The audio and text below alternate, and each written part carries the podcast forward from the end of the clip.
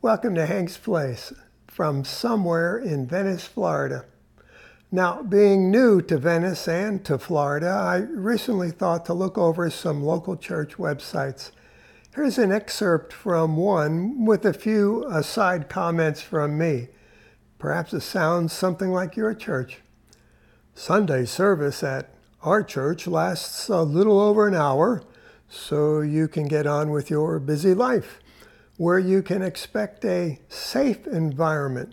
Feeling safe is so important to someone who is woke. it's an environment that is exciting, casual, and relaxed. Come as you are. no need to expect anything. When you join us, you'll have a chance to connect, discover, and encounter. Enjoy uplifting worship and relevant, engaging messages from our pastor, Reverend Average Joe. Now, did, did we touch all the bases? Think about these words for a moment. Uh, they are people oriented and people focused, aren't they? Something like an ad, perhaps, uh, for entertainment or a good restaurant. Yikes, what about uh, God?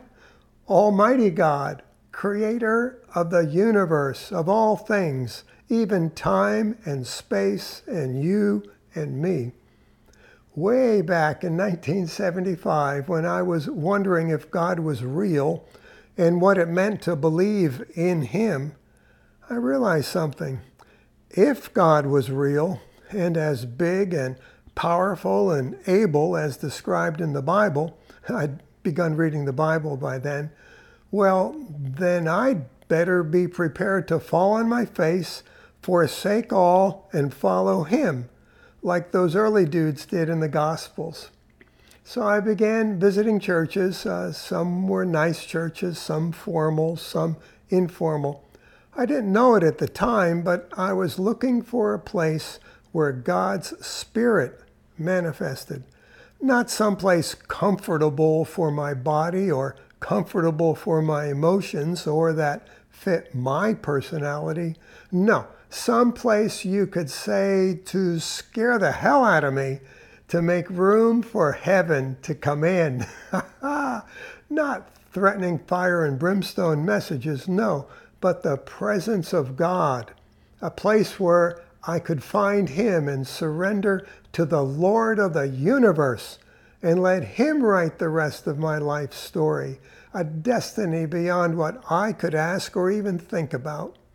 I was looking indeed for a place to scare the hell out of me to be captured by the love of God. I think that's a good quest even today. How, about you? Hey, if you visit Hank's Place in person, you'll experience the love of God and the grace of God. No, it's not a safe place. It's a place for His grace and His Spirit. It's your place, really. If you're not already in a place like that, why not pray for God to lead you to one? Or simply contact me and visit Hank's place. You'll come alive.